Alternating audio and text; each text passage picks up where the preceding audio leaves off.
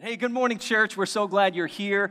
Um, if you're new, if you're visiting with us, if you're a guest with us, a special welcome to you. Uh, I want to welcome you to ACF. I, uh, my name is Dan Min, and I serve as the pastor here at Alliance Christian Fellowship. And uh, as Ethan had mentioned, uh, this is Thon weekend, and I do want to thank you for coming out here. Uh, just by quick show of hands, how many of you actually made it out to the BJC at some point this weekend? Okay, a bunch of you. Okay. Um, I, I got to say, I was coming in through the hub, and it was it was such a funny scene to watch. You had students just passed out everywhere. Like I was like, there's there's a sleeping student. They're curled up on the floor there, and and so I understand some of us are a little bit sleep deprived, and uh, not like Allie and Jess are dancers, but. Um, uh, I do know that some of us are a little uh, tired this morning, and so hopefully um, you had your cup of coffee, and hopefully I can I can give you some content here that will be engaging enough to keep you uh, on track here. And so, uh, if you were here last week, uh, Pastor Aaron uh, from our sponsored church, the State College Alliance Church, uh, was here, and uh, we we like to do a little pulpit swap every now and then, where he comes over here to this side of the campus, and I go over to the old folks church and I preach there. And so, uh, and, and, that's always fun when we get to do that. But man, I got to tell you, there's no place like home. It's so good to be back here, uh, continuing this series, uh, Big Faith, with you. And today we come to our sixth installment of this seven part series. Next week, uh, we're going to close out the series, wrap things up, and, uh, and then the Sunday after that, we actually won't be having service here in the hub because that'll be the start of spring break. I don't know if you realize spring break is already around the corner. Hard to believe, but uh, and so next week we'll be wrapping up the series, which means that we come to the sixth part of this series, Big Faith here today. And as we come to uh, this message, I want to look at the next portrait of big faith as we as we continue on uh, sort of character by character through this series and i want to do that looking at uh, big faith through the lens of joseph joseph so far we pulled some faith principles from people like abel and noah and we looked at Abraham, and we looked at Abraham's legacy, uh, looking at the generational line of Abraham, Isaac, and Jacob, and that's what Pastor Aaron talked about last week. And today, I want to carry that generational line all the way through to one of Jacob's sons, whose name was Joseph. Now, I'm not going to ask you to turn here uh, because it's, it's so seemingly insignificant, but Hebrews 11, that's where we've been pulling these Old Testament characters from, right? Noah's in there, Abel's in there, Abraham and Isaac and Jacob, and all these people are in there, including Joseph. Now, if you turn to Hebrews 11, again, I'm not going to have you bother, but you know, if we can get it up uh, there on the screen, we'll, we'll do that. But um, it's almost laughable how little is mentioned on Joseph's life. In fact, there's only one verse that is mentioned regarding Joseph, and that one verse that's dedicated to Joseph it's, it's, it's a little bit odd if you ask me. And so, uh, Hebrews 11, verse 22, it says this. I don't know, guys, are we able to? There, there we go. It's right up there. This is what the writer of Hebrews says about Joseph's faith. It says, By faith, Joseph, at the end of his life, made mention of the exodus of the Israelites and gave directions concerning his bones. Like, what? I mean, I don't even understand what, what the writer of Hebrews is trying to get at there. And why, why is he in the hall of faith for that? Now, we're not going to spend a lot of time on this one verse because there's, there's another passage I want us to really anchor in on in Genesis uh, that I'm going to ask you to turn to here in just a little bit. Um, but, but let me just try to clarify what the writer of Hebrews is trying to get at here and why Joseph is in the great hall of faith. Remember that promise we, when we talked about Abraham a couple of weeks back? Remember that promise that God made Abraham in Genesis 12? Right? Like, go, leave your family, your country, your all, all of that, and, and leave all that is familiar to go to the land that I will show you. Right? You guys remember that? Give me a head nod if you were there. If you remember that, okay? Some of you, you're still sleeping. Okay, I got to do a better job. I got to do a better job. Okay, um, now in Genesis 12, God gives Abraham that promise. Now, all these generations later and all these, these, uh, these family lines later, we come to Joseph's time, and would you know that they still have yet to enter the promised land? God makes this promise in Genesis 12, and we get all the way even up until the very end of Genesis, Genesis chapter 50. The story ends with Joseph on his deathbed. And they still have yet to enter the promised land. And as Joseph is laying in his deathbed, he's talking to his brothers. He's talking to his brothers and he makes mention of the exodus of the Israelites. In addition to that, he gives explicit instructions concerning his bones to be carried into the promised land as they enter in. And we see this account in the very last chapter of Genesis, Genesis chapter 50. Verse 24 says this And Joseph said to his brothers, I'm about to die. But God will visit you and bring you up out of this land to the land that he swore to Abraham, to Isaac, and Jacob. Then Joseph made the sons of Israel swear, saying, God will surely visit you, and you shall carry up my bones from here. Now, that's what Hebrews 11 is referencing right there, right? That, sounds resonant, right? That sounds familiar. Now, I don't know if you hear the big faith in Joseph's words there in Genesis 50. But what we see here is Joseph's unwavering faith in the promise of God. Even if it is a whole three generations later, there seems to be this faith that Joseph has as he holds on to the promise of God and he is fully convinced that God is going to deliver on his promise, that God is going to do what he promised to do. And that's why the writer of Hebrews included that little piece on Joseph in Hebrews 11. But there is so much more to Joseph's story than just a little bit of instructions on what to do with his dead bones, his, his, his scraps. There is a little bit more to his story. And I want to go to a specific moment in Joseph's life where I think we can learn some big faith principles given our context here at Penn State, here at ACF. And so if you have your Bible, I want you to meet me at Genesis chapter 39. Genesis 39 is where we're going to be looking here today. Uh, Claire, do we have some Bibles? Uh, if uh, you don't have a Bible, just go ahead and raise your hand. We'll have some folks coming around. They can hook you up with the Bible here. And um, if you don't own a Bible, you can go ahead and take this home with you. Consider this our gift to you. We want you to have a Bible and be in God's Word. But uh, go ahead and find your place in Genesis 39. And as you do, let me just give you a quick crash course on Joseph's life. This is the first book of the Bible, Genesis 39, we come to Joseph's story. And uh, in this particular passage, we're going to kind of uh, jump into the middle of his story. But let me give you a crash course on Joseph's life if you're unfamiliar with his story. This is, this is like sort of the real brief version. This is the trailer of Joseph's life, okay? God has his hand on Joseph's life from a very early age, from a very uh, from very early on. God has his hand on Joseph's life, and Joseph has ten older brothers. Um, and, and, out of sheer jealousy and envy of these brothers, Joseph's 10 brothers rally together and decide, upon seeing God's favor on Joseph's life, again, being jealous and envious, decides to sell his brother off to slavery great brothers, right? I mean, this is a great, awesome brother. Thanks for having me back, bro. You know, like that's, and he sends them off, and, and, and basically, along the way, there are these folks that come out, uh, come along Joseph's, uh, the pit that, the literal pit that Joseph was thrown in. They pull him out of that pit, and, the, and Joseph then gets sent off to Egypt uh, to be sold as a slave. He ends up in an Egyptian official's home, and this official's home is someone who works for Pharaoh, the ruler of Egypt at the time. And so, as he's working at the home of his Egyptian master, he's falsely accused of a crime. And this is the story we're going to look at here in Genesis 39. He's falsely accused of this crime that he did not commit. And in light of this accusation, he's immediately thrown into prison. And as he's in prison, he's approached by Pharaoh with a series of dreams that he's, he's having that he can't interpret.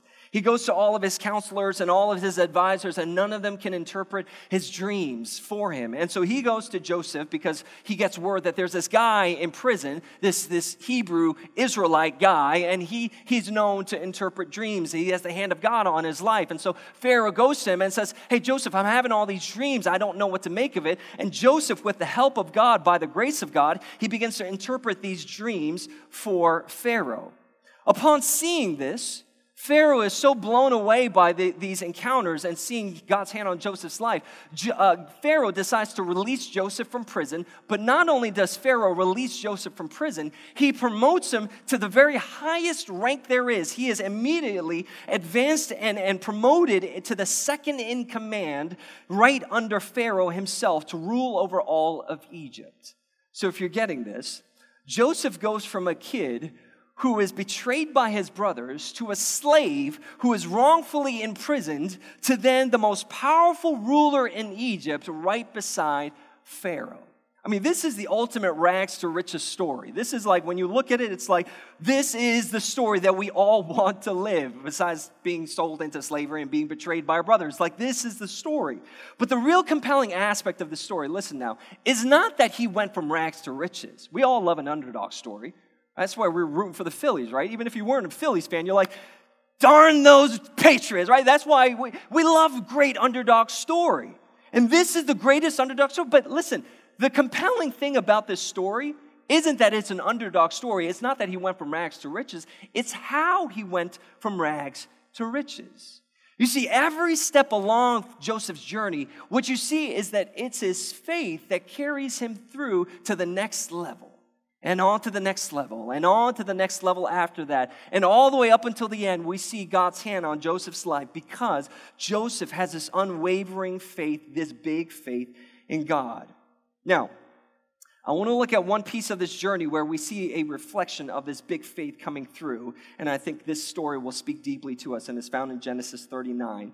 Now, I don't normally do this, but I'm going to read the whole chapter because this is this is such a good story. And as you read it, I mean, I mean, th- th- this is just like this is some Fifty Shades stuff right here. It's it's compelling, it is provocative, and I think I think you'll you'll enjoy it. If you've never read this story, uh, you'll you'll appreciate it. By the way, I'm not condoning Fifty Shades. Okay, just just to clarify, just to clarify. But you'll see what I'm talking about here. In Genesis 39, we're going to start from the top, okay? Now, Joseph had been brought down to Egypt, and Potiphar, an officer of Pharaoh, the captain of the guard, an Egyptian, had brought him from the Ishmaelites who had brought him down there. Again, this is him being pulled out of the pit and being sold into slavery in Egypt. Verse 2 The Lord was with Joseph, and he became a successful man, and he was in the house of his Egyptian master. His master saw that the Lord was with him and that the Lord caused all that he did to succeed in his hands. So Joseph found favor in his sight and attended him, and he made him overseer of his house and put him in charge of all that he had. From the time that he made him overseer in his house and over all that he had, the Lord blessed the Egyptian's house for Joseph's sake. The blessing of the Lord was on all that he had in house and in field. So he left all that he had in Joseph's charge. And because of him, he had no concern about anything but the food he ate. Story continues on and it says, Now Joseph was handsome in form and appearance. I can relate. I, I get you, Joseph. Man, I, I understand. Uh, Joseph was handsome. I'm just kidding. He was handsome in form and appearance. And after a time, his master's wife cast her eyes on Joseph. In other words, she was like, she was checking him out. You know, like, he's a fine looking young man. And she said, Hey, how you doing? I, no, she doesn't say that. She says, Lie with me, lie with me. But he refused and said to his master's wife, Behold, because of me, my master has no concern about anything in the house, and he has put everything that he has in my charge. He is not greater in this house than I am, nor has he kept anything back from me except you, because you are his wife. How then can I do this great wickedness and sin against God? And as she spoke to Joseph day after day, he would not listen to her to lie beside her or to be with her. But one day, when he went into the house to do his work, and none of the men of the house was there in the house, she caught him by his garment, saying, Lie with me. But he left his garment in her hand and fled and got out of the house. And as soon as she saw that he had left his garment in her hand and had fled out of the house, she called to the men of her household and said to them, See, he has brought among us a Hebrew to laugh at us. He came into me to lie with me, and I cried out with a loud voice. And as soon as he heard that, I lifted up my voice and I cried out. He left his garment beside me and fled and got out of the house. Then she laid up his garment by her until his master came home. And she told him the same story, saying, The Hebrew servant whom you brought among us came into me to laugh at me.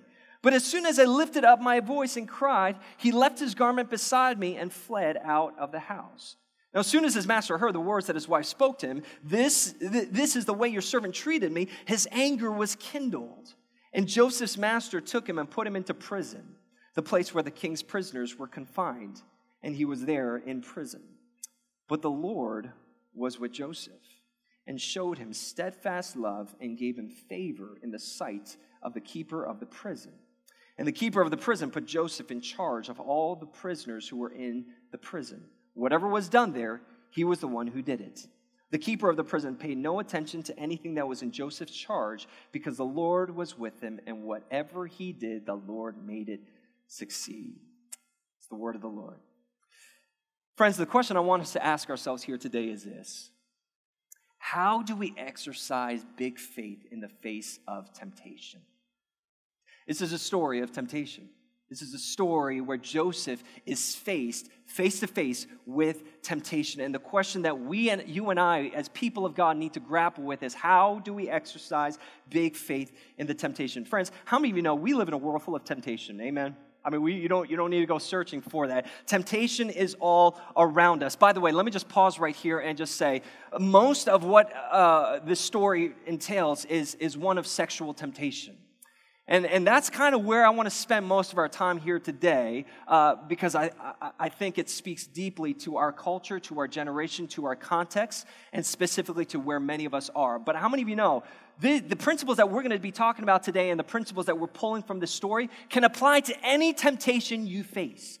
The temptation to lie, the temptation to cheat, the temptation to gossip and slander, the temptation to take shortcuts and, uh, and to, take, uh, to, to, to, to do the easy thing when, when the harder thing is the right thing to do. The temptation of, of anything, you fill in the blank, can be applied with the principles that we're going to be talking about here today. But with that said, the nature of this temptation that Joseph is facing is one of sexual temptation. And for those of you who've been around ACF long enough, you know that we're not shy about talking about sex and talking about sexuality and talking about matters of, uh, of, of, things that, are, uh, that our world doesn't seem to be shy about talking about. And so, if we want to connect and interface and make a difference in our culture, we got to understand one, our culture, but two, understand God's call in our lives in the midst of the culture that we are in. And, so, I, I'd say that saying, man, we live, and for those of you who are Christ followers and trying to pursue a life of purity and sexual morality and all these things, you know how hard it is to ward off temptation. I'm not going to ask you to raise your hand or stand up because I'm not going to out you here. But if you're in a dating relationship, if you've ever been, even if you're single, you know how hard it is to remain sexually pure in mind and in spirit and in act. We live in a hyper, uh, crazy, sex driven culture. And here's the crazy thing here's the tragedy of it all it's not that our culture is hyper, this like super sex driven culture. It's that our culture, and even the church, dare I say, seems to be desensitized to temptation. We just don't see temptation as a thing anymore. We're just not, we're, we're like, that's, that's not, I don't even I don't even have a category for temptation, sexual temptation in particular. I mean, when we've got shows like Temptation Island or Bachelors in Paradise, right? Like where you throw a bunch of single people on an island and pump that island with some unlimited booze, you better believe there are going to be some bad decisions that are made on that show. And you want to know something? TV producers say, "Hey, the better the decision, the better the TV." And guess what? We as American viewers, we eat it up. We eat it up, right? We love watching things like this. The thought of fighting temptation isn't even a thing anymore. In fact, I heard a, I heard a, a statistic the other day. I don't know if this is true. You can fact check me on this or not, or, or whatever. I, am not claiming it to be true, but I, it's, it's, interesting nonetheless. I heard this fact that uh, this current Winter Olympics out in Pyeongchang, South Korea, what, what, my people? Right? Um, the, the, the, they said that this particular Winter Olympics broke the record for how many condoms were distributed to the athletes, the competing athletes. Broke the record. I mean, that, that says something about our culture. I don't know what it says quite yet, but, but that says something about our culture. And perhaps at the very least, it says that we are a hypersexually charged culture.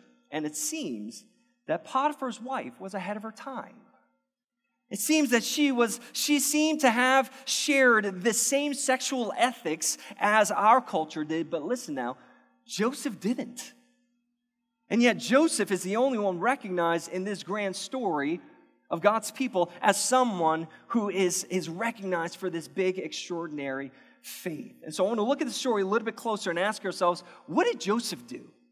How, how did Joseph live in, in, in, the context of a hypersexually charged wife of Potiphar? How did he exercise big faith in the face of temptation? And number one is this you need to identify temptation. You need to identify, if you want to exercise big faith in the face of temptation, you need to identify temptation. Now, this might sound a little bit odd for some of us, but I want you to see this to be true that temptation is rarely ever in your face. Temptation is rarely ever in your face and blaring its horns at you. Most of the time, temptation is walking past you day after day as you're fulfilling your duties in your master's home. You see, Potiphar's wife was just passing by Joseph day after day, eyeing him out, checking him out, as he's working in the home, minding his own business. You see, part of the reason why so many people fall into temptation isn't because it's screaming in their face, it's because they fail to recognize it when it comes.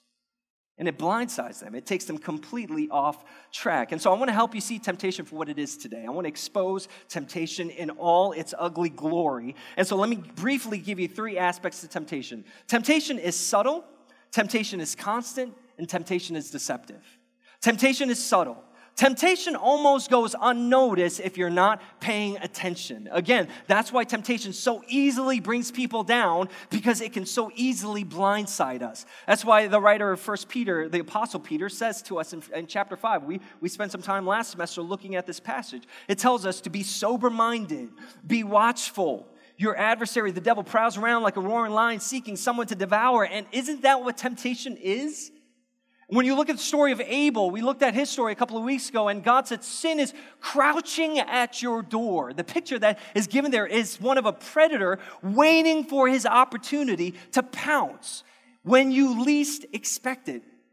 It's subtle. It's subtle in nature. It prowls around seeking to attack us at any moment. Again, temptation rarely yells in our face, it's subtle. And so, if you're not alert and paying attention, the subtlety of temptation can easily overtake you. It's subtle. But number two, temptation is constant. I don't know if you, ca- uh, if you caught verse 10 of this passage. Verse 10, notice what this says. And as she, Potiphar's wife, spoke to Joseph, what does it say now?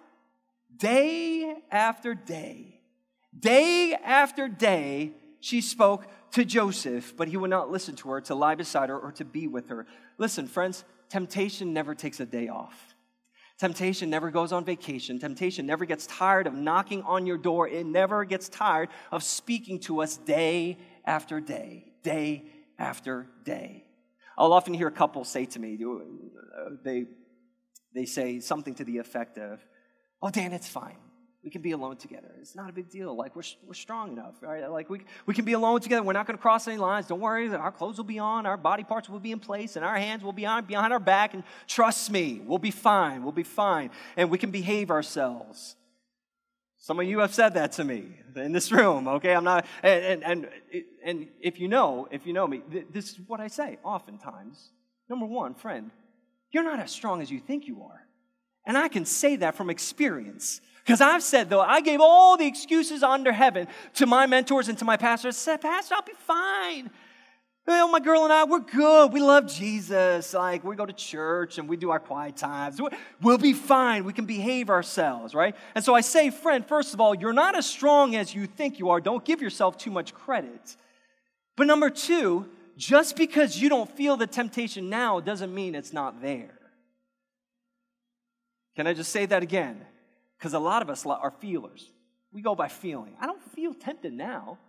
Yes, because you're not in the, uh, on her living room couch right now, cuddling up and watching a romantic movie. Yeah, because you're talking to me. If you started feeling romantic feelings talking to me, I'd be concerned. But of course, of course, you don't have those feelings now. But just because you don't feel it now doesn't mean it's not there. Because let me tell you, temptation is constant, it never gives up.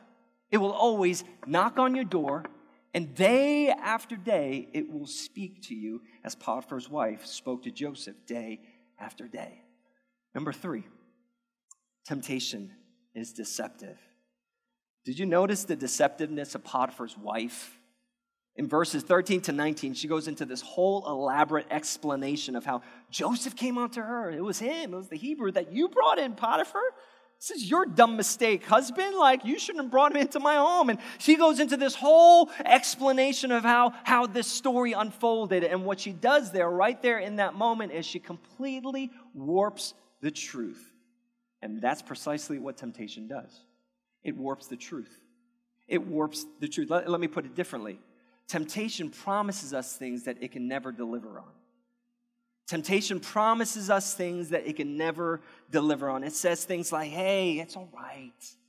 Go ahead, try it. It's not going to hurt you. In fact, I promise you, you'll, be, you'll feel better for it, for doing it. Just, just do it. Live in the moment, right? No one's watching. In fact, no one even cares. No one's watching, no one's keeping tabs on you, so just go ahead. It's only this one time, everyone's doing it, and so why hold back now? You see, friends, if you fail to recognize the deceptive nature of temptation, you're going to buy into all of that false truth. You're going to buy into it. But you got to see, temptation always promises us things that it cannot deliver on because temptation always, it always warps the truth. In fact, if you, if you want to do kind of a study on this, you can look at the, uh, the, the 40 days of fasting and prayer that Jesus had in the desert where he was being tempted by the, by the devil. He promises Jesus all these things that the devil can't deliver on. Right? And, and, and the Lord sees that. Jesus sees that. He's like, no, I'm going to call you on that bull. That's, you can't, temptation warps the truth. It always what because it's deceptive in nature. Now, if you know that temptation is all of these things, subtle, constant, and deceptive. If you expose temptation for what it is, you'll be able to better identify when it comes and how it comes, and as a result, you can better guard yourself against it when it seeks to blindside you. You can't guard yourself against something you can't see. You can't. When a car is coming uh, up on your blind side, you can't see it. That's why accidents happen. That's why collision happens because you can't see it. You cannot guard yourself against things you cannot see, and so you need to identify temptation. But listen, friends, it's not enough to just identify temptation. Number two, here it is. You need to make a decision. You need to make a decision. You see, Joseph made a clear decision in the face of temptation. We read in verse 11, but one day when he went into the house to do his work and none of the men of the house was there in the house, she caught him by his garment. By the way, another aspect of, of temptation not only is it subtle, constant, and deceptive, it is also opportunistic. It finds the right moment right time to catch you in the right moment of weakness and vulnerability, and it will pounce on you. It will pounce on you. And so you got to gauge your soul every now and then. You got to check your soul every now and then. How's my soul doing? Do I feel filled up with the Holy Spirit of God? Do I feel connected to the people around me, to the community of God around me? Am I feeding my spirit in a way that I, I wouldn't be vulnerable to the attack of the enemy? But here he is, Joseph, alone in the house, None of the men were in the house, and she caught him by his garment, saying, Lie with me, lie with me.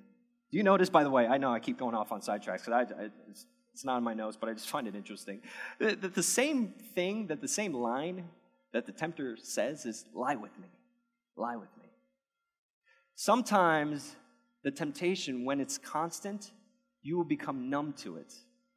And the, the, the, the very thing that the tempter came to you to tempt you with what startled you at first, you will become accustomed to, and that's where we become desensitized to the temptation.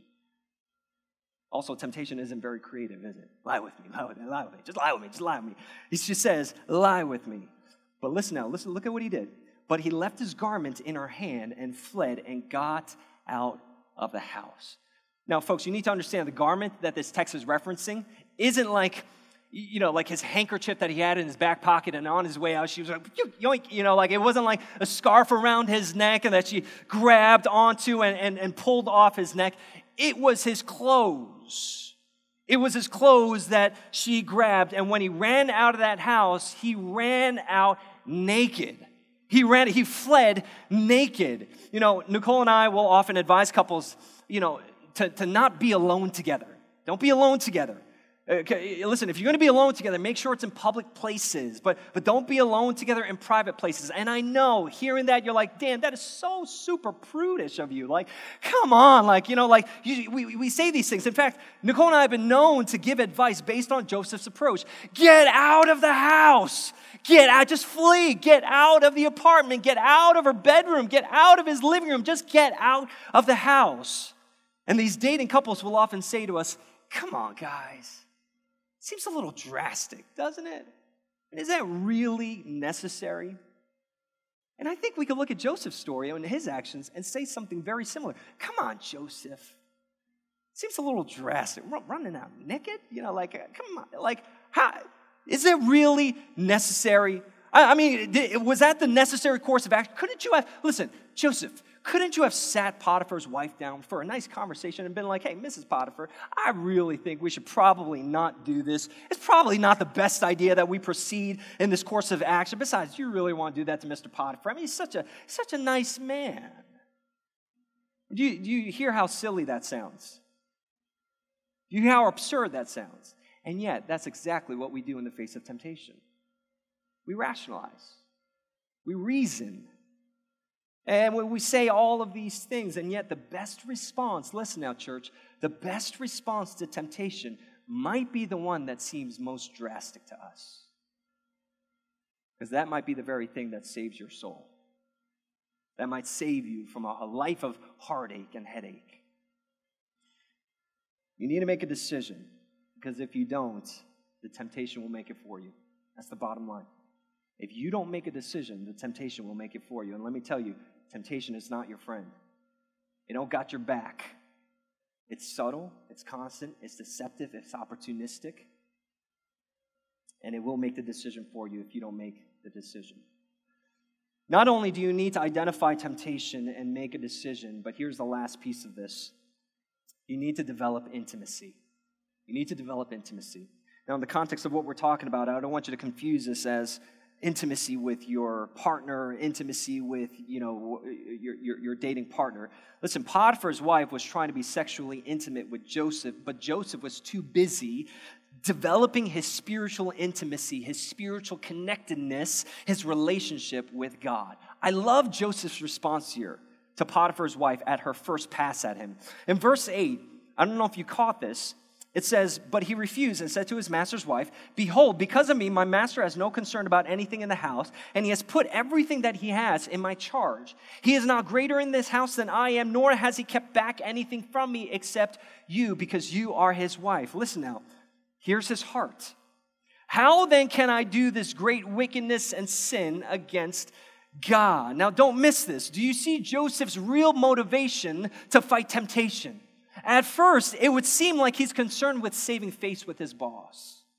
I don't want to do this because I don't want to get in trouble with my boss, with Potiphar. I, it seems like he would, he, he's doing this because he's concerned that he would, he would do Potiphar wrong by doing this. But that's not the real motivation behind Joseph's heart in fighting temptation. It's actually his heart for God. In other words, he cares more about offending God than he does Potiphar.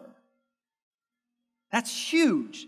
He says, How can I do this great wickedness and sin against not Potiphar, not the men of his house, not, not, not that I would bring shame onto his house name, but how can I do this great wickedness and sin against God?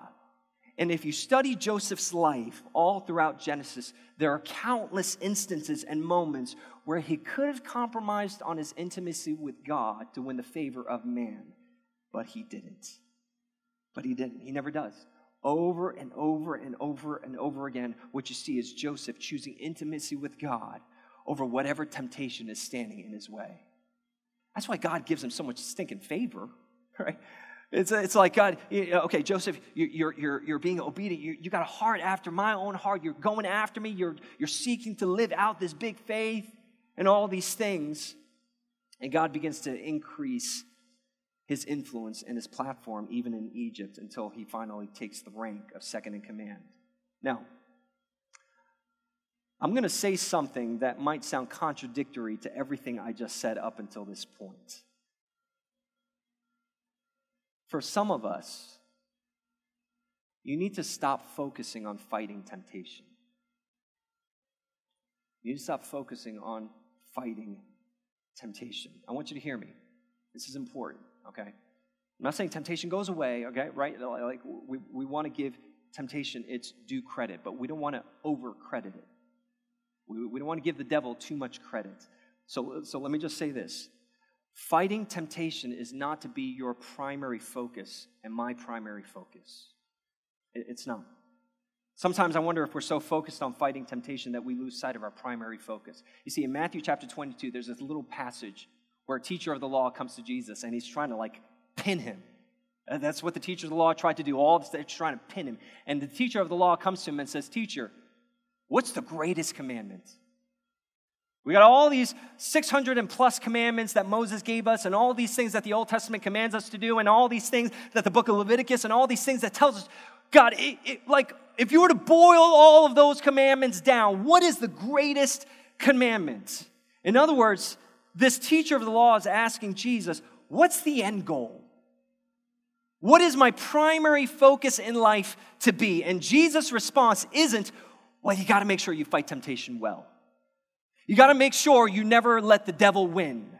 You got to make sure you come out on top when you're facing temptation. He doesn't say any of that. In fact, what he says is something that these people have been hearing all throughout. Remember, these are, these are good Jewish people who have learned the law of God all throughout their life. And he quotes from Deuteronomy and Leviticus simultaneously. And he says, You want to know what the greatest commandment is? You want to know what your end goal is? You want to know what your primary focus ought to be? Love the Lord your God with all your heart, soul, and mind. That's the end goal. For some of us, we have made the end goal to not sin, to fight temptation, to not allow the devil to win. But, but in so doing, we're playing defense. God never called the church to play defense. On this rock I will build my church, and the gates of hell cannot overcome it. We are called to be on the offense. How do we play offense? It's not that we go charging into the gates of hell and take our axes and say, Devil, be gone, you know, and start slicing and slice, you know. That's not how we play offense. The way we play offense is we place our focus rightly on the person of Jesus. We place our focus on developing intimacy with Jesus. You shall love the Lord your God with all your heart, soul, and mind. Some people are so focused, some of us are so focused on fighting temptation that we forget the heart of God is not that we fight temptation first and foremost, but our first priority is to be in love with Jesus. You want to know the beautiful thing, folks? Here's the beautiful thing about all this. When you fall in love with Jesus, your taste for sin begins to change. Some of you who've walked with Jesus long enough, you know this to be true. Sin doesn't quite go away, temptation doesn't quite go away, but your taste for sin begins to change. The more you're in love with Jesus, the less you begin to want to bleed and, and, and fall into those moments of temptation when the devil comes around. And so, when you focus on developing intimacy with God, your love for Jesus becomes larger than your love for sin. And all of a sudden, running out of the house naked doesn't seem like such a drastic response after all. It's like, because what other option do I have? I want to please God in everything that I do. And so I'm going to do what it takes to live in this big faith.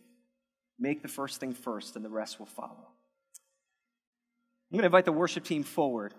And uh, as they get set up to close us out, I want to ask you the question how do we exercise big faith in the face of temptation? Well, it's real simple. I mean, this, this probably isn't the only way or a comprehensive way, but I think when we look at Joseph's story, we need to identify temptation and see for what it is. It's subtle, it's constant, it's deceptive. It's opportunistic. And then we've got to make a decision realizing that we have that we may have to take some drastic measures even if it is running out of the house naked. Now, let me just let me just quickly say this and we're going to wrap up here in just a moment with this closing song, but let me just say this. This piece of making a decision is not just in the moment of temptation.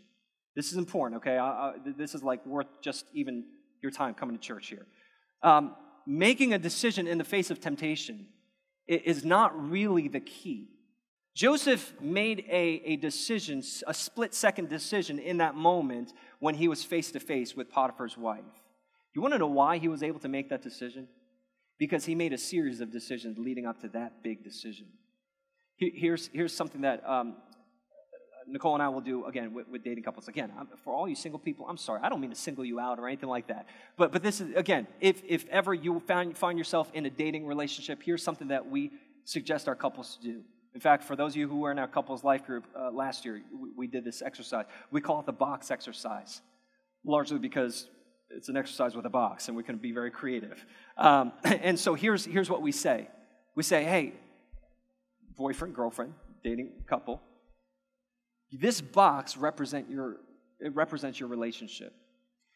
You've got to make a decision what you want to keep outside of this box. Things that you say, I don't want this to be part of my relationship. I don't want this to be representative of my relationship. I, these are things that I want to keep outside of the box, like sexual impurity and, and all these ungodliness and you know slander and gossip and all these things, talking bad about other people. And like, I want to keep all that outside the box. Again, that's fighting temptation. You also need to develop intimacy. And so we say to them, So, what do you want inside your box? What are the things that you want representing your relationship?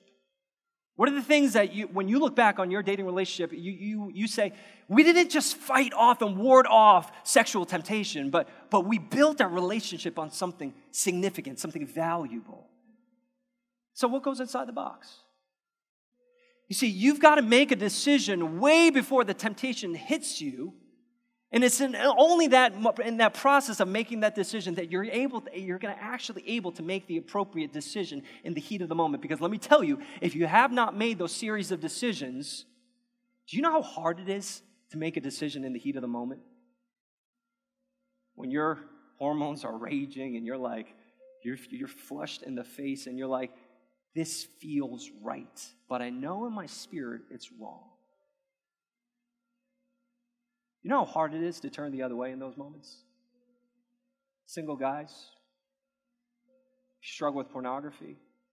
You know this to be true, right? It's like I know I, I know I thought I thought I learned my lesson last time, but I just keep being drawn to this. It, it's hard. It's hard. And Listen, as your pastor, I don't condemn you. I don't. Uh, I, I, I empathize with you. I'm with you. It's hard. But you can't make a decision in the heat of the moment. That's why it's so important that you've got to make a decision. Take a cold shower and then make a decision. Make a decision that says, This is the kind of life I want to lead. This is the kind of man I want to become. This is the kind of woman I want to become. This is the kind of person that I want to be. Again, you can't make that decision in the heat of the moment, so you got to make a decision prior to that. And I hope part of that decision is to develop intimacy with your Father. Hopefully, the story of our lives isn't that we get to the pearly gates and we say, God, I fought, I fought all that temptation well, right? It's like, but, but I never knew you. I mean, yeah, thank you. Good job. You were so busy fighting off all this temptation that you forgot the primary focus, the primary call to love me, to build a relationship with me, to pour into this walk with me. You forgot about that. Church, may that never be said of us. May that never be said of us. May we be a people who is so tethered to the heartbeat of Jesus, and through that lens, may we view temptation. Amen? Uh, we don't want to view temptation by any grid. We want to view temptation through the filter of our intimacy with Jesus.